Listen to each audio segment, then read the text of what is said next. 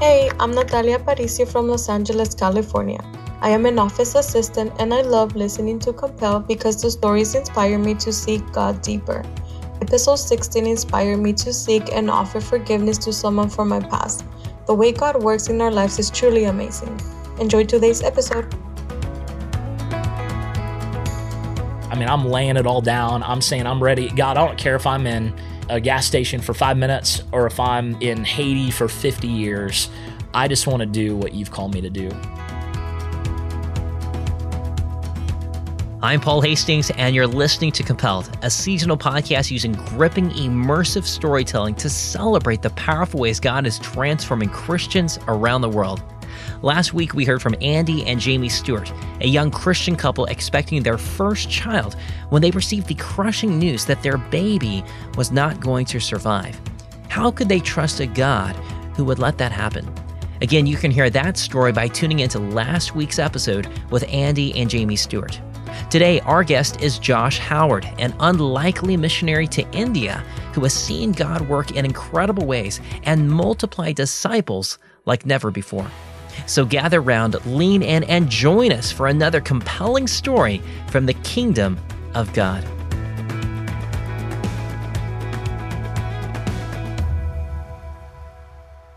Back in 2019, we released an episode with Robert Harris about frontline missions. It's a great story, and you should go back and listen to that one. It's episode 19. But after that interview, Robert introduced us to another friend of his, Josh, and that's who our guest is today. Although Josh lives and works in India, he was coming back to the US in the spring of 2020, so we scheduled an interview. But then, of course, COVID happened, and flights between the US and India were canceled as the rest of the world basically shut down. Thankfully, our schedules realigned two years later, and this past spring, I finally got to sit down with Josh at a friend's house as he passed through Austin.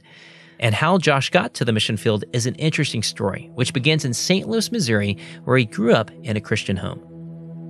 My mom and I lived with my grandparents, uh, her mom and dad, because I uh, my my mom and dad got divorced when I was four years old, and so my dad left. Um, wasn't a big part of my life growing up. I mean, I would go to his house, you know, every other weekend, things like that. Um, but we didn't have that great of a relationship early on. At, at that time, it was basically my mom and I and my grandparents, and so my grandpa was a deacon in the church. He would take us to church every single Sunday. Uh, I, I grew up in that environment, and from a very early age, really began to love Jesus. I remember I was eight years old. We were at my great grandparents' house for a lunch after a you know a Sunday service. Around the table, my family was talking about the moments they gave their life to Jesus. I'm eight years old. Okay, I'm listening to these stories of people being baptized and people coming to Jesus. And I break down crying at the table, okay, like at eight years old. And my mom's like, Josh, what's wrong? And I was like, I really want to be baptized. I want to give my life to Jesus. And so my family starts asking me these questions to see if I really get what I'm saying, right? And, uh, you know, at eight years old, I, I probably didn't know all the good, you know, all the bells and whistles of the Christian faith but I did really just want to follow Jesus and give my life to Him. And so that night, um, my uh, family, at that time, we still had Sunday night church that was different from Sunday morning church. And so we went to the Sunday night service, and my grandpa uh, baptized me that night. And uh, I still remember sitting afterwards with my uncle, who was also kind of a father figure in my life, and taking my first communion with him, and and uh, just you know feeling like I had made the best decision of my life, you know? Yeah. And so that type of environment continued. Fast forward a few years, I was 13 years old. I still loved Jesus, would invite friends to church with me, stuff like that. They were doing this youth service and they asked me if I wanted to to preach. I never really thought about that before. At that time of my life, I wanted to be, I think, a lawyer. That was what I wanted to do. Okay. Um, and so I was like, yeah, I'll do that. Right. So leading up to, you know, this, uh, this big service that we were going to be doing, my uncle every couple of weeks would ask me, hey, do you need help? Do you need help preparing? No, I'm fine. I got this. You know, uh, a week before, Josh, you you know, you're speaking next week. Yeah, yeah, yeah. I got it. I hadn't prepared anything. Okay. Nice. Um, and so Sunday comes, Sunday morning, we get home after church, and um, I, I come to my uncle and I'm like, I have no idea what I'm talking about tonight. Like I'm Nice. preaching like three hours. okay? Nice. And he's like, Josh, I've been asking you for weeks if you needed my help. So we went down to his youth minister library and he had this object lesson book, one of those really cheesy object lesson books. And I flipped through it real quick and found this lesson on temptation. And I needed to get a stick and get a toy rat and like have a rat trap and how Satan tempts us, you know, and all the, it was the cheesiest thing ever, man. Like, yeah. so I remember being on the way to service on, on like to preach, and I'm writing down a few scriptures that I'm going to talk about. And I literally asked my uncle in the car, Uncle Carrie, it, don't preachers say something after they read a passage of scripture? like, I can't just read a bunch of scriptures, you know? And uh, he's laughing at me because he's like, I've been telling you I'll help you, and you didn't take it, right? Yeah. So I get up there, man. It's like the worst message ever. I was supposed to preach for 20 minutes and got done in like five. But when I sat down that night, um, I knew, man, there was nothing else I wanted to do in this world. Um, God gripped my heart that night and called me into ministry. Even though it was a horrible message, uh, it was, you know, very, I, I, did, I wasn't prepared but the Holy Spirit gripped me that night and I never looked back, man. If you would have asked me at 13, 14, 15 years old what I wanted to do, it was always preach. I want to be a preacher. I mean, I, I found recently a, uh, a, um, a- my sophomore year of high school in my psychology class, we had to write an obituary, okay? And at 15, right, I'm in uh, my sophomore year of high school. Uh, I found it a few years ago. The obituary was like I, I don't remember it word for word, but it was basically like how I traveled the world and preached the gospel, you know, and and led hundreds of thousands of people to Christ, and and and so that was kind of my dream. But all throughout that season, man, I was living this life for Jesus on Sunday, but living completely different at different times throughout the week. You know what I mean? Even as a 13, 15, 16 year old. Oh yeah. Now, despite Josh's desire to be a pastor, he was actually living a double life. He had stumbled across pornography when he was in middle school, and it had dug in deep, and Josh, unfortunately, was very promiscuous at times. But then there would be seasons when he would be convicted and repent and run away from it, but then other moments where he would do a 180 and run right back to it. But on Sundays, he would always revert back to being the preacher kid at church. He always had the right Sunday school answers and looked like a good church going kid. At school, he was super outgoing, friendly, and would talk about Jesus publicly and write about him in his school papers. But internally, Josh was super messed up, struggling with all of these secret sexual sins in addition to pride and arrogance. Basically, he was a modern day Pharisee, but in the body of a middle schooler. For years, he wrestled with this double life. But then one day, his world was flipped upside down. And so, you know, here I am, bro, you know, 13, 14, 15 years old, right? All this stuff going on. And then everything blew up. My grandfather, who baptized me, who was the father figure in my life, who was my mom's rock, at 13, he had a stroke, um, was paralyzed on his left side. And I had to watch him go through that. He was a super active farmer, blue collar kind of guy, and then couldn't do any of that anymore, right? And so I'm watching him at 13, 14, 15 years old fighting a stroke and then getting diagnosed with brain cancer, going through chemo and radiation. We're at the hospital every day after school with him. Like just a mess, right? Really broken, difficult situation. And then he dies. And I, it, it wrecked me. Um, he was the first super close person in my life that died, that I lost. And a month later, Okay. My uncle, who I took my first communion with, uh, helped me with my first sermon.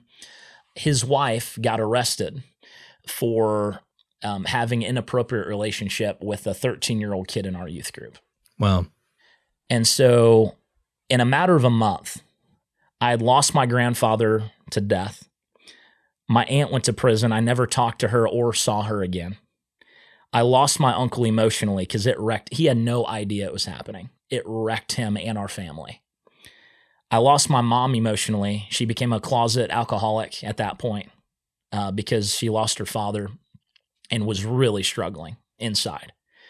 And so at 15, I think I've got this amazing tight knit family that we're all in this together. And all of a sudden, everything's gone. Yeah. I felt alone. Um, I was an only child, didn't have brothers or sisters. At that time, my dad and I still had not quite reconciled yet. And so here I am at 16. Emotionally, my mom's gone. My grandpa is dead. My uncle emotionally gone. My aunt's in prison. And everything's just massively different.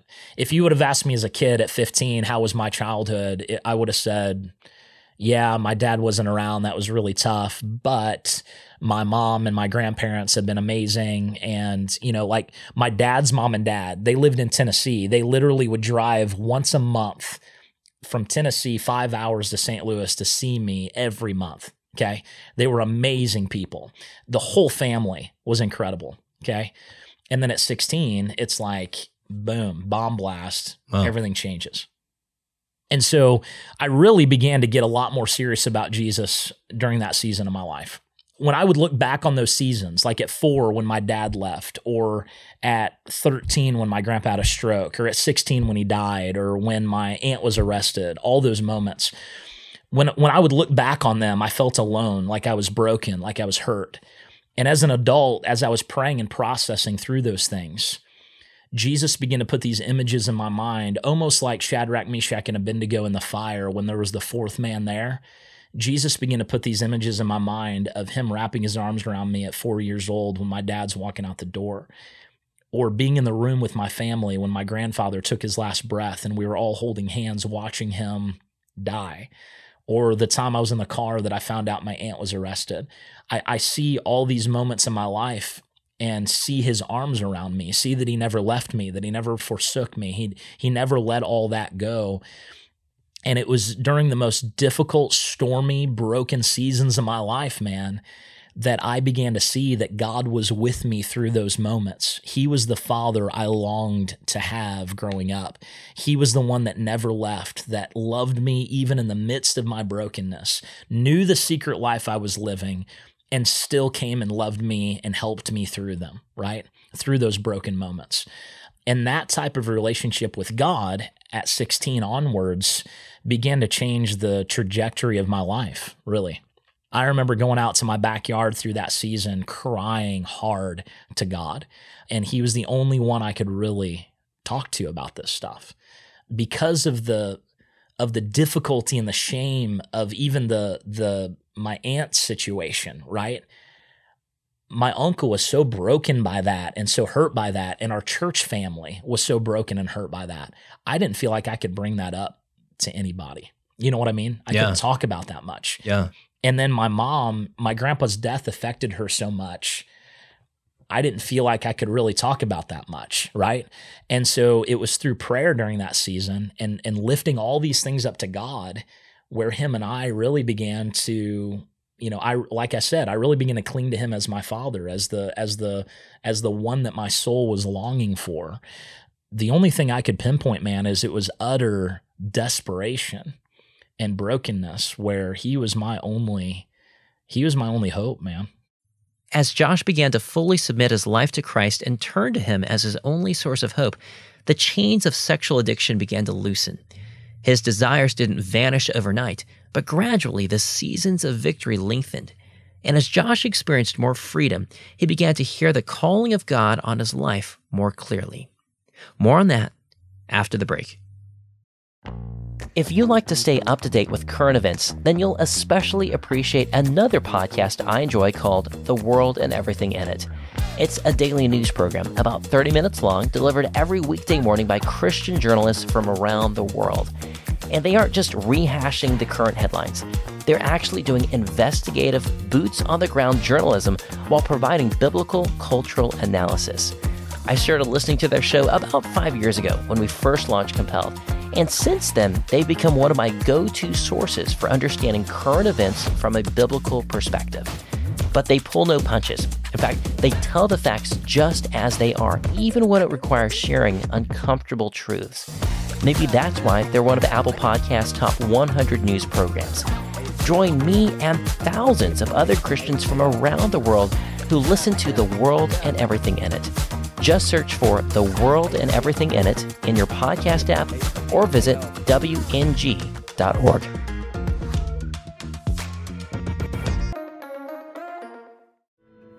The world tells young women to seek popularity, beauty, pleasure, or whatever will make them happy.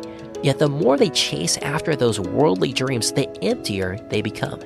That's why I'm excited to tell you about a special conference designed for mothers and daughters to encourage them that there is just one thing worth seeking after Jesus Christ.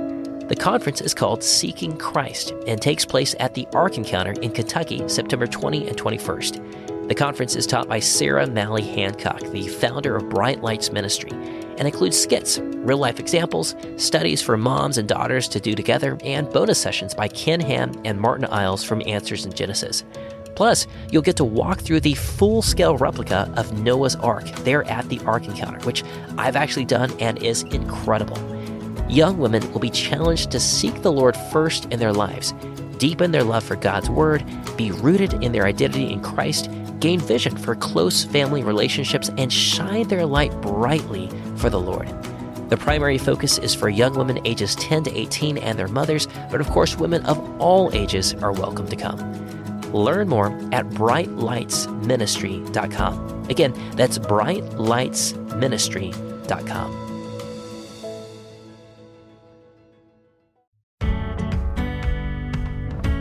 Welcome back to Compelled. We've been listening to Josh Howard share how he grew up in a Christian family, but then rapidly his family fell apart.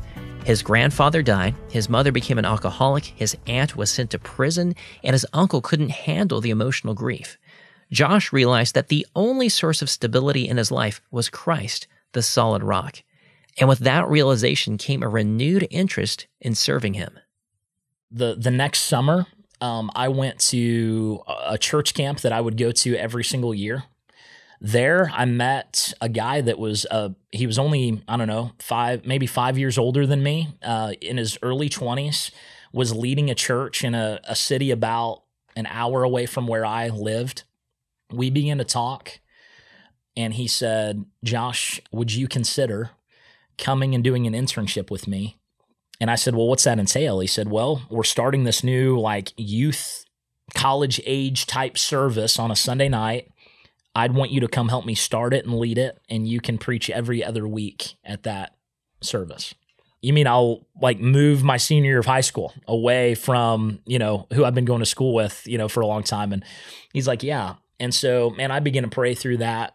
And I knew that I wanted to give everything I had to Jesus. I knew that I wanted to be a pastor and a preacher and this was a massive opportunity, right? The the pastor I grew up with, uh, the pastor of my church growing up, um, he was such an amazing, supportive pastor. Like uh, two or three times a year, all throughout junior high and high school, he let me preach at the church on Sunday morning, two or three times a year.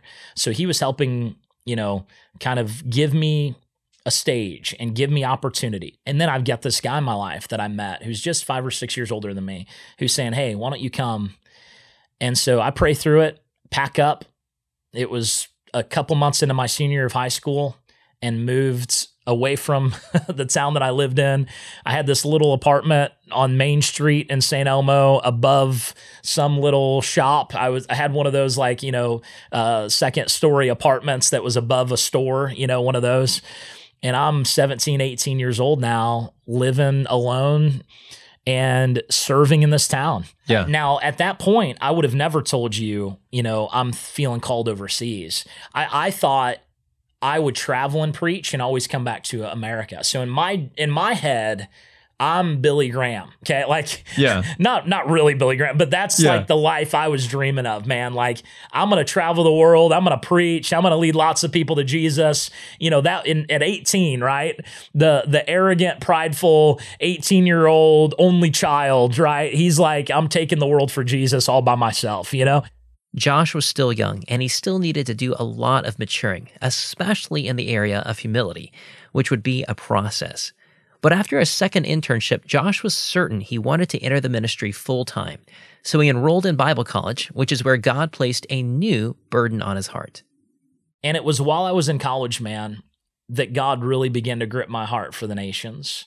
He began to lift my eyes off of uh, a, Western context and onto the the most difficult, darkest places of the world.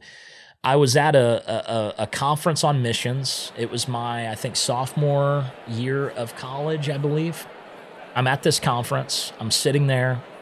I don't remember the pastor's name, what he preached. I mean, it's there's like 5,000 people there. It's, it's a massive crowd in Indianapolis, Indiana. I'm sitting there. I don't remember what he preached, don't remember a sermon. All I remember is that he quoted some other guy. Okay. Isn't that how the Holy Spirit works? And his quote, which was a famous quote, I just had never heard it before. Okay.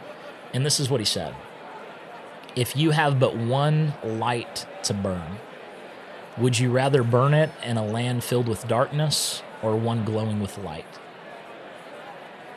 And he gave an invitation that night to come up and give your life to the darkest places in the earth. And man, I practically ran forward that night and gave my life to missions. And nothing magical happened.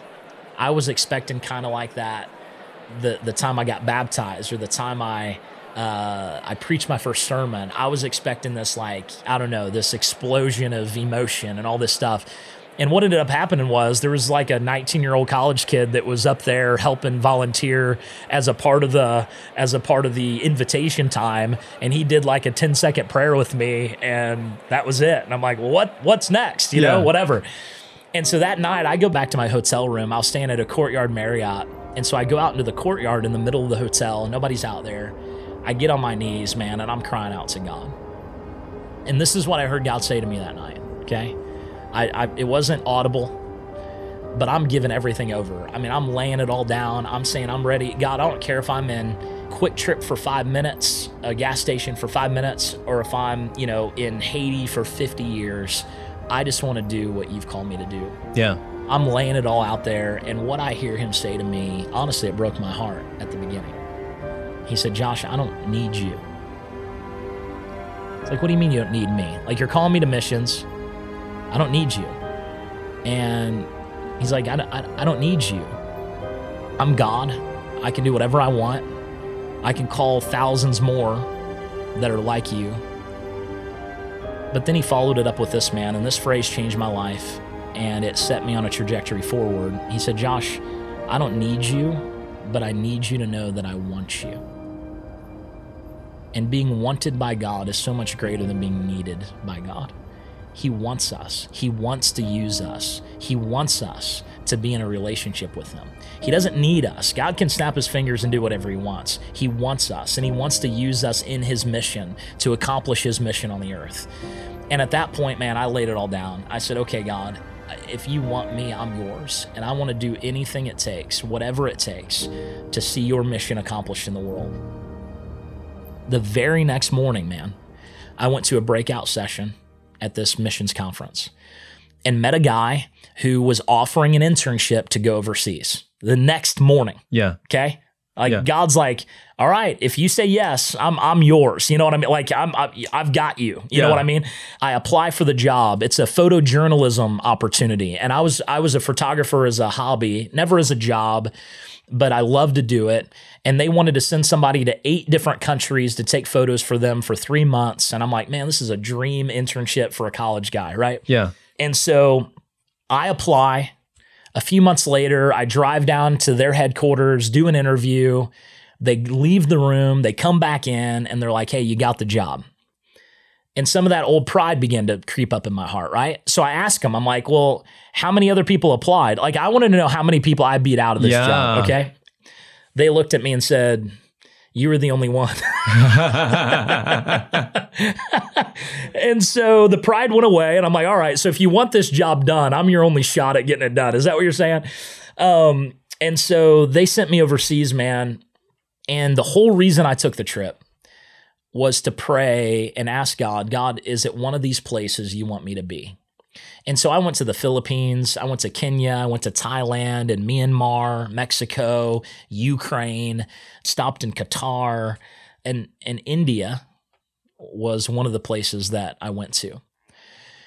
And when I stepped off the plane in India, there was that old familiar voice again that I began to feel a burden on my heart for that country, unlike any other place I'd been.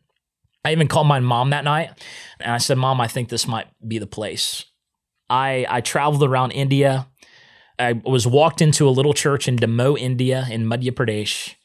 I sat down next to the most beautiful girl I'd ever seen in my life. She was going to help translate what was going on in the service.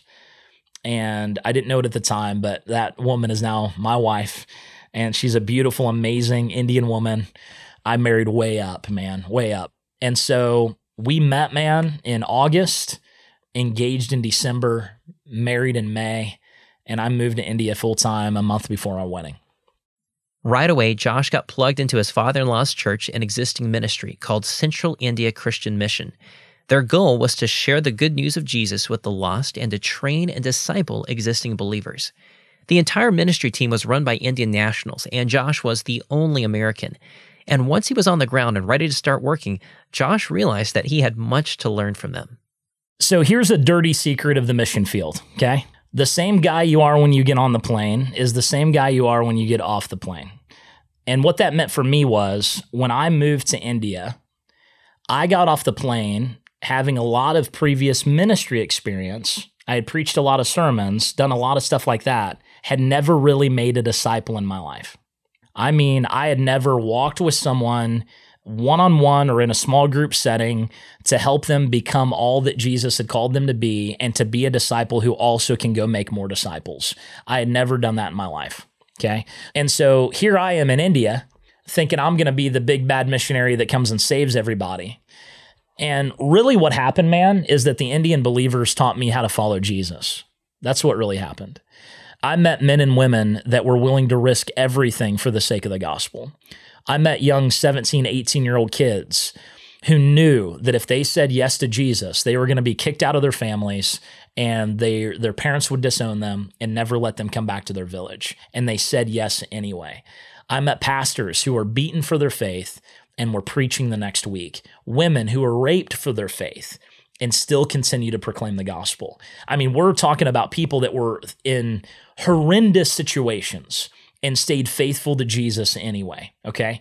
And so when I said that I loved Jesus, that didn't seem to be the equivalent of what it meant for them to say they loved Jesus. Yeah. Yeah. Okay. When I compared my love for Jesus to their love to Jesus, my love started to look a little bit more like liking Jesus. Like I say, I love a lot of things. Like I love Jesus. I also love Taco Bell. I also love pizza. I love Olive Garden. Okay. And I love my wife and my kids. And I use the same word for all of those things. And there are different levels of commitment that I have to those things, but I use the same word. And when they say they love Jesus, there was a major difference in commitment level to what I had in my heart when I said I love Jesus. The consecration to him, the surrender they had, the dedication, the courage, the boldness, the faithfulness, all that was at a whole different level. I mean, I'm pee wee baseball playing in the major leagues. You know what I mean? Like yeah. it's it was a whole different ball game. And so I meet these Indian believers who are head over heels in love with Jesus, willing to risk everything for the sake of his name, willing to go through persecution in order to proclaim the gospel. And that's what I mean when I said, when I moved to India, rather than being the one that came and changed things, I was the one that was changed. They taught me how to love and follow Jesus. That's what really happened. Five years passed, and by 2013, Josh and his fellow teammates were brainstorming how could they bring the gospel to even more of India faster? We've got 1.3 billion people. There's more unreached people groups in India than any other nation in the world. And so we're sitting and dreaming and praying about, okay, God, what it, what would it look like to bring your love all over this nation? How could we take your name and fame everywhere that we go, right? What does that look like? And I remember, you know, even I'm kind of a dreamer, a visionary, right? Like the Indiana believers, they'll pray first. I'm I'm I'm talking about vision first. You know what I mean? Like that's just the kind of person I am. And so I remember thinking like what could be a massive goal that we could reach? And I'm thinking proclamation. I'm thinking how can we reach as many people as possible with the gospel at one go? When I say proclamation, that could be radio, TV, it could be even adding people to the church or whatever to listen, right? Like I'm and so I'm thinking anything we can, bro. I'm like, what if we could bring a hundred thousand people a year to Jesus, okay? Through preaching the gospel broadly and widely.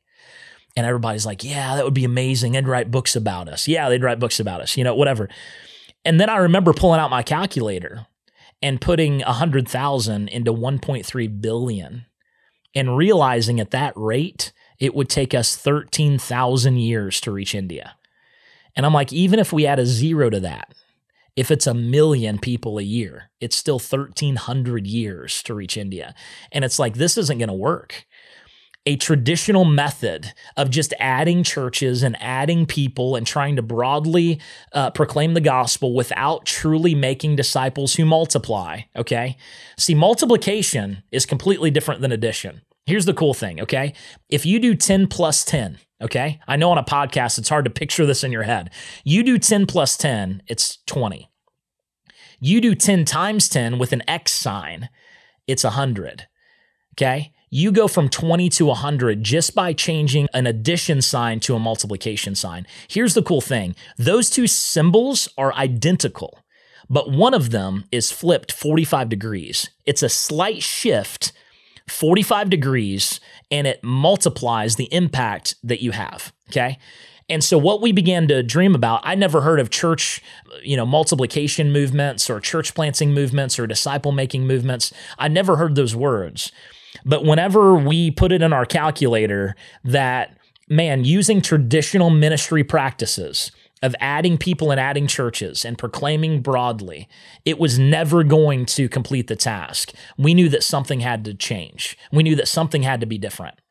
So we begin to pray. We begin to ask God, what can we do to actually impact this nation with the gospel?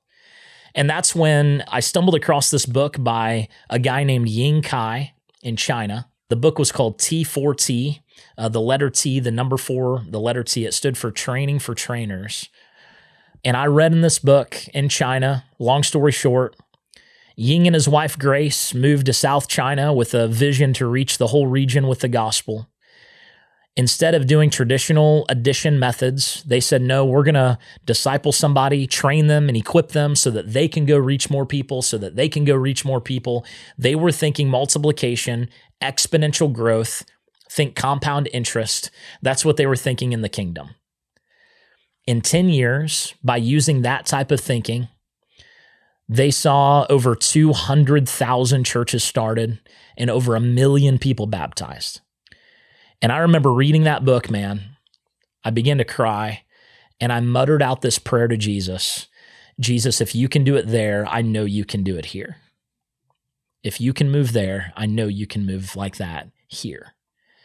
And so the thing that Jesus really spoke to me about during that season of my life is this. He said, basically, in my heart, Josh, every generation is a new Great Commission. Let that sink in. Every generation is a new Great Commission. And what that means is the 7 billion or so people on the planet right now, none of them were here 150 years ago. None of them.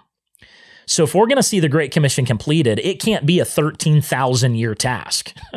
it's got to be done in our lifetime in this generation, or else in another 150 years, there's going to be another 9 billion people or whatever that many of them have still not heard the gospel. Yeah. And yeah. so every generation, man, it's time for us to get the job done in our lifetime, in our generation. When a destination is that big and that far, the vehicle we choose to get there has to be able to get us to that destination. And so for us in India, that vehicle became multiplying house churches, multiplying disciples, because it's grassroots it multiplies quickly. It doesn't cost much money, and those types of vehicles is what is go- it's going to take in order to see the Great Commission completed in a generation. A key premise of this discipleship making concept is self replication. You share the gospel with the lost, and some of them are saved. Instead of moving on and never seeing them again, you stay close to them and disciple them in how to follow Jesus, all the while training them how to share their own faith the same way that you shared yours with them, so that they too may go and make disciples of Jesus. And frankly, this entire idea is rooted in the book of Acts. The early Christian church grew so rapidly not because of a handful of influential individuals like Peter and Paul, although apostles like them certainly played a vital role, but because regular people were becoming followers of Jesus and then turning right around and sharing the good news with their friends, family, and neighbors, who in turn did the same. God will use anyone, and the Great Commission applies to everyone. Disciples who make disciples who make disciples, and so on. Josh and his team were excited about this idea, but could it actually work practically today in India?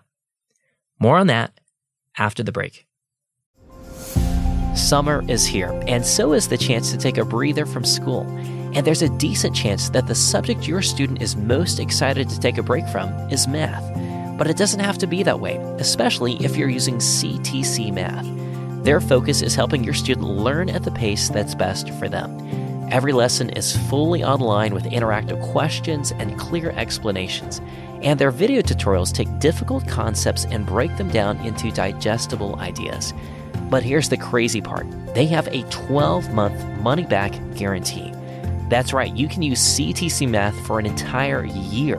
And if you don't like it, or it didn't work out for you, or if you're just unethical, which as a compelled listener, I hope you're not, then you just shoot them an email and tell them that you like your money back, and they'll gladly refund your entire purchase, no questions asked. There is literally no risk for an entire year. You can't beat that because their heart is to serve your family. That's why they sponsor Compelled, so that we can continue creating stories that will bless and encourage your family. And they want to do the same for your students' math needs. So, whether summer is a time for your student to catch up, keep up, or move ahead, CTC Math is there. Learn more at ctcmath.com. Again, that's ctcmath.com. You love Christian testimonies. Otherwise, you wouldn't be listening to Compelled. But imagine if you could enjoy compelled stories from Christians throughout the ages, including those who've already passed away. Well, that's what our friends at YWAM Publishing are doing through their Christian Heroes book series by retelling the incredible stories of Christians like George Mueller, a man of prayer who ran an orphanage for 10,000 children in England who trusted God to miraculously provide food and shelter for those orphans, sometimes on a daily basis. Or Elisabeth Elliot, whose husband was murdered by the Auca tribe in Ecuador, but chose to forgive and move in with the tribe to share the gospel with them or Brother Andrew, who during the height of the Cold War smuggled Bibles to Christians behind the Iron Curtain, all under the noses of communist border guards who could have imprisoned him for life or worse. These are the types of stories that YWAM Publishing is printing, and their books are written for kids ages 10 and above, but frankly, adults love them too. They've published 50 of these biographies so far, and we just partnered with YWAM Publishing to bring you five of my favorite stories. These are the Christians that have inspired my faith and millions of others for decades, which include the three testimonies I just mentioned, as well as Corrie ten Boom and Amy Carmichael. We're calling it the Compelled Christian Heroes Bundle, and I actually worked with YWAM to select these five specific stories, and they agreed to drop the price in half just for compelled listeners. So it's $30 and includes free US shipping. To buy this bundle for yourself or to give to a friend, visit compelledpodcast.com slash YWAM. That's the letters Y-W-A-M. compelledpodcast.com slash YWAM. And trust me, if you love listening to stories on Compelled, you're going to love reading these stories too.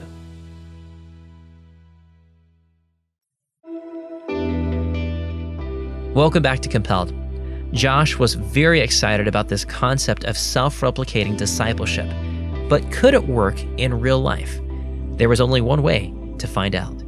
When we launched this initiative, we launched it at our local church. It's a church that's literally was planted 150 years ago by missionaries, okay, in our town. It was my turn to preach. And I'm launching this vision for multiplication to the church because I wanted to start in our local church, right? So, man, I prepare, I plan. I've even got slides with a calculator showing how long it'll take us to reach India.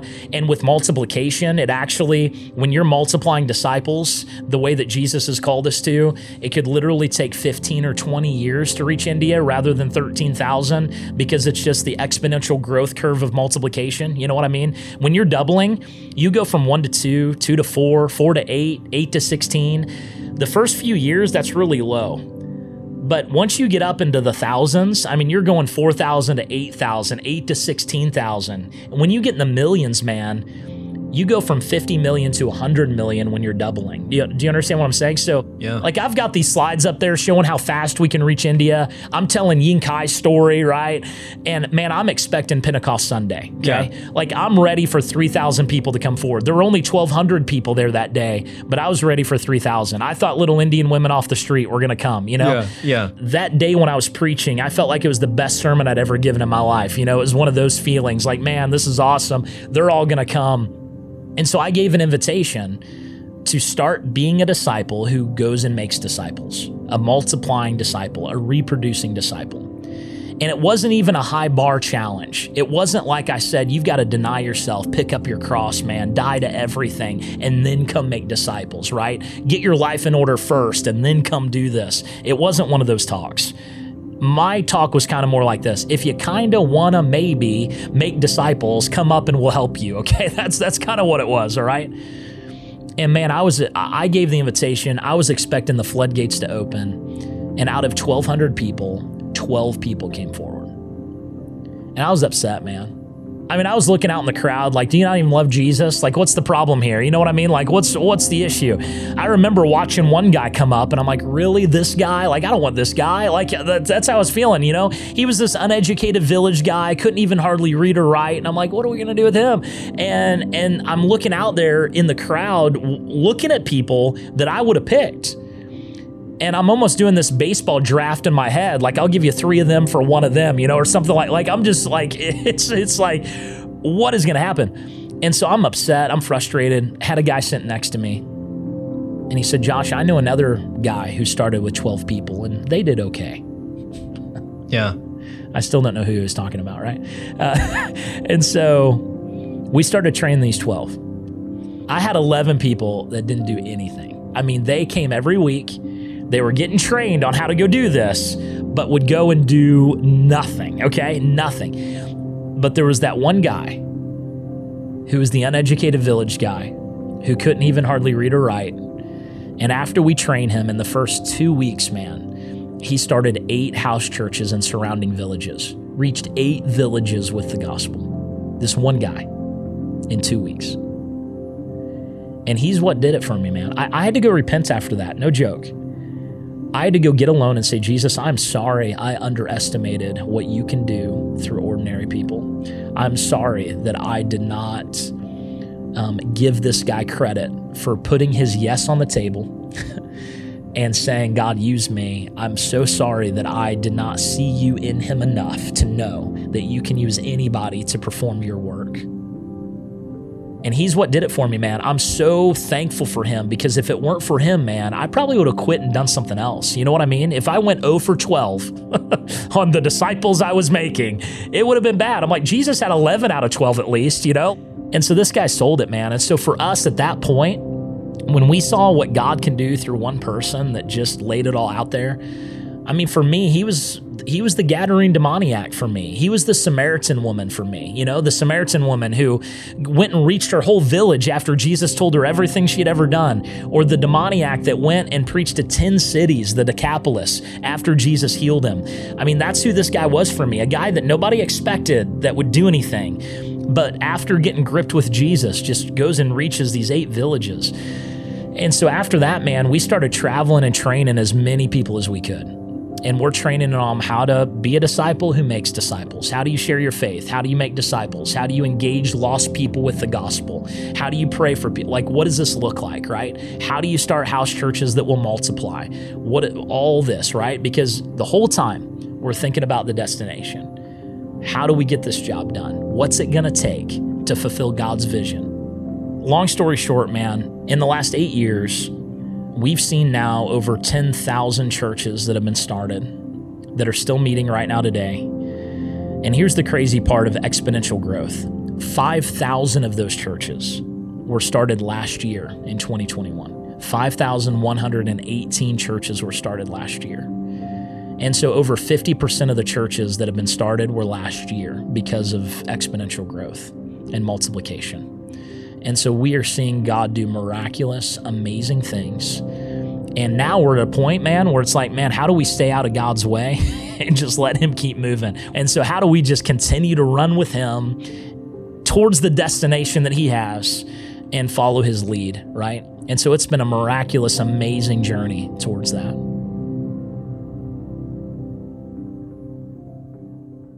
It's been almost 10 years since Josh and his team launched their self replicating discipleship initiative, and they've seen a lot of fruit, including new churches that they've helped plant in Nepal, Bhutan, and Bangladesh, and they have no plans to stop now. But one last story Josh shared with me about discipleship making really stood out. It happened just four years ago in 2018 in the island nation of Sri Lanka, just off the southern tip of India. So we're in Sri Lanka at a public proclamation event.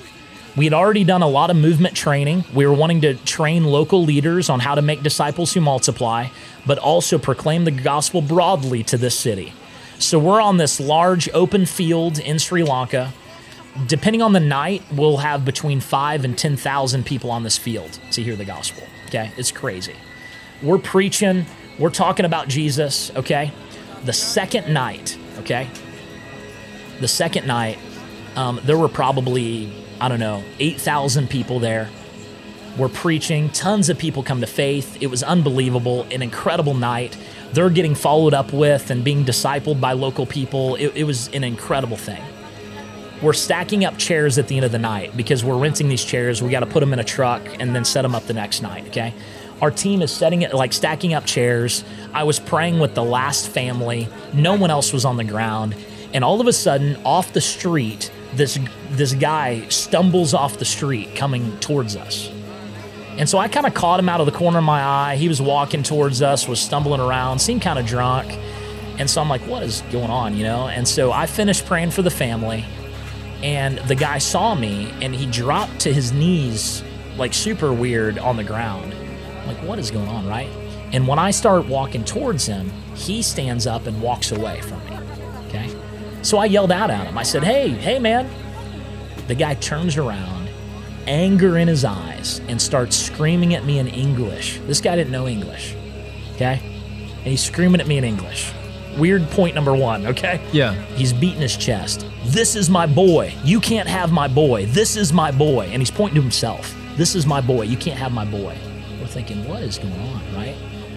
And so our team goes over and starts praying for him. Now, this man was, he had a, an evil spirit inside of him, is what happened.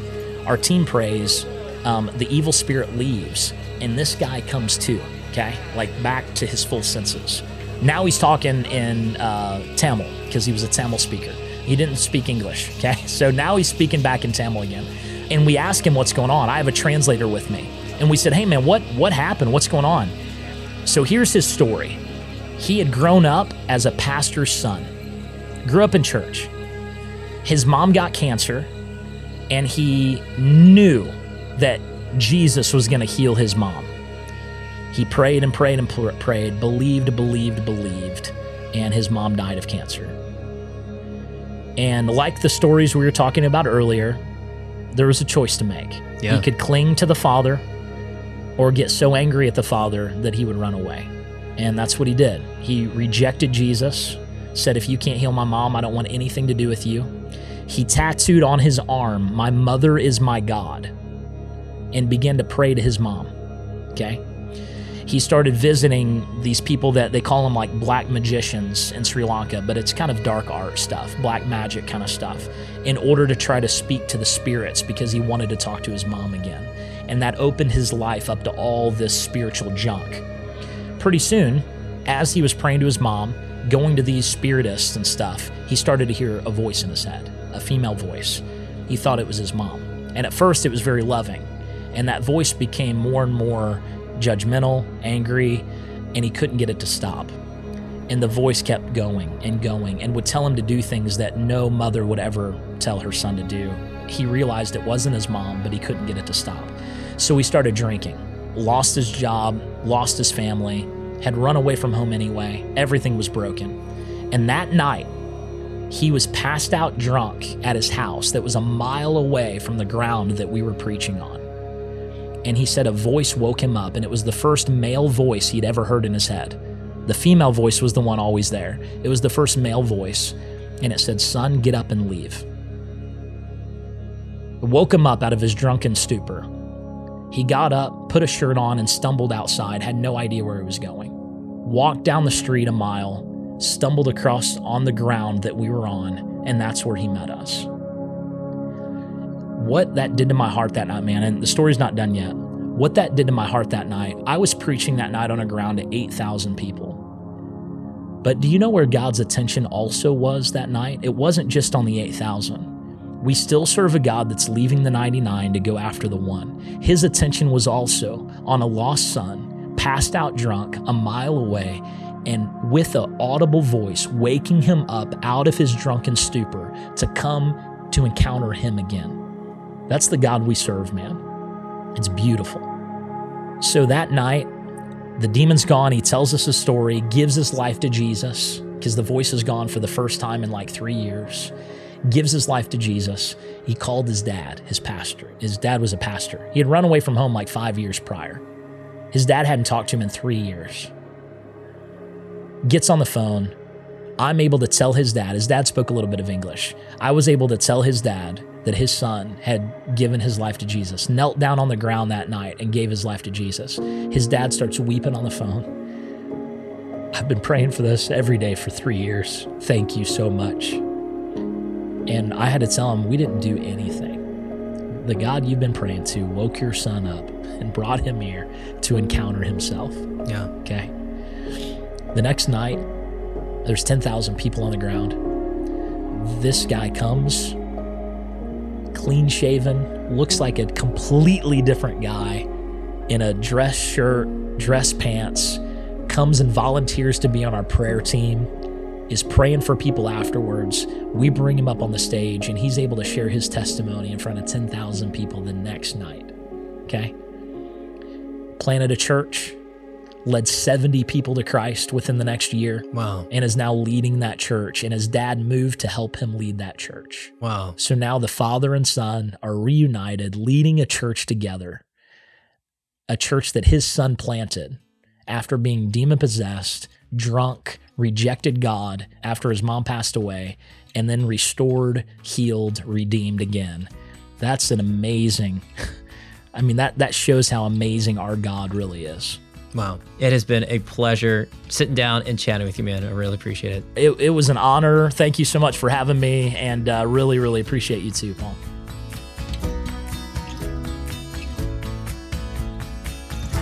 I'm certain that when Josh was just a teenager in St. Louis, reeling from his family's difficulties, he had no clue that one day he would be living on the opposite side of the world, watching the gospel spread like a wildfire.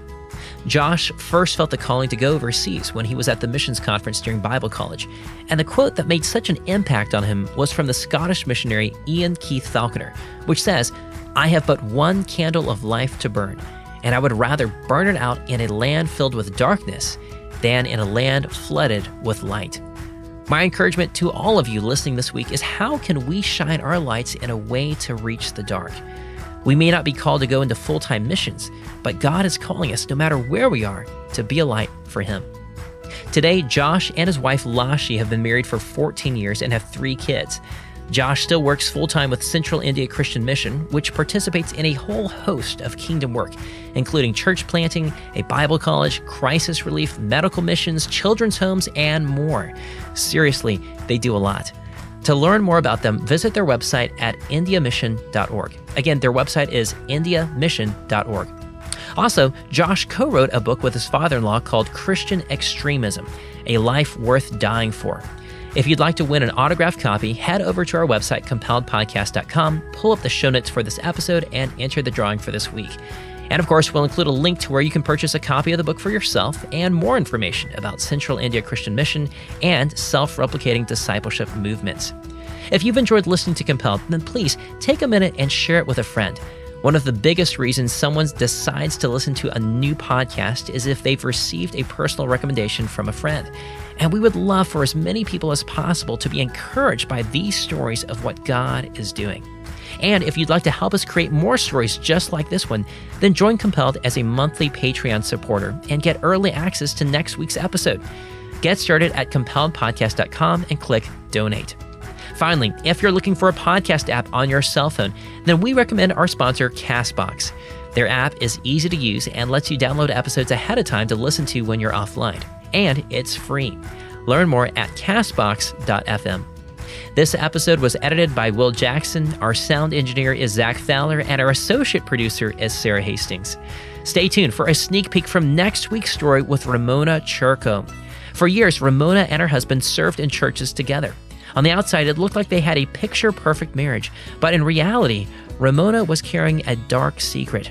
Her husband was emotionally and physically abusive, and Ramona had lost all hope until she realized that the source of true hope had never left. I'm your host, Paul Hastings, and you've been listening to Compelled. We'll be back with another compelling story next Tuesday.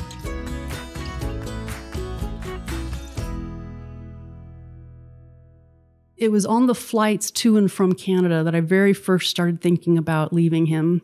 I couldn't tell him. I mean, he, he would definitely physically prevent me from leaving. God had kept me safe through these things, but I knew if I told him that I was thinking of leaving, um, I could see him getting so mad that he accidentally really hurt me. One last thing before I go. If you'd like to meet up this year in 2024, I will actually be on the road for a few events, either speaking or exhibiting at some conferences.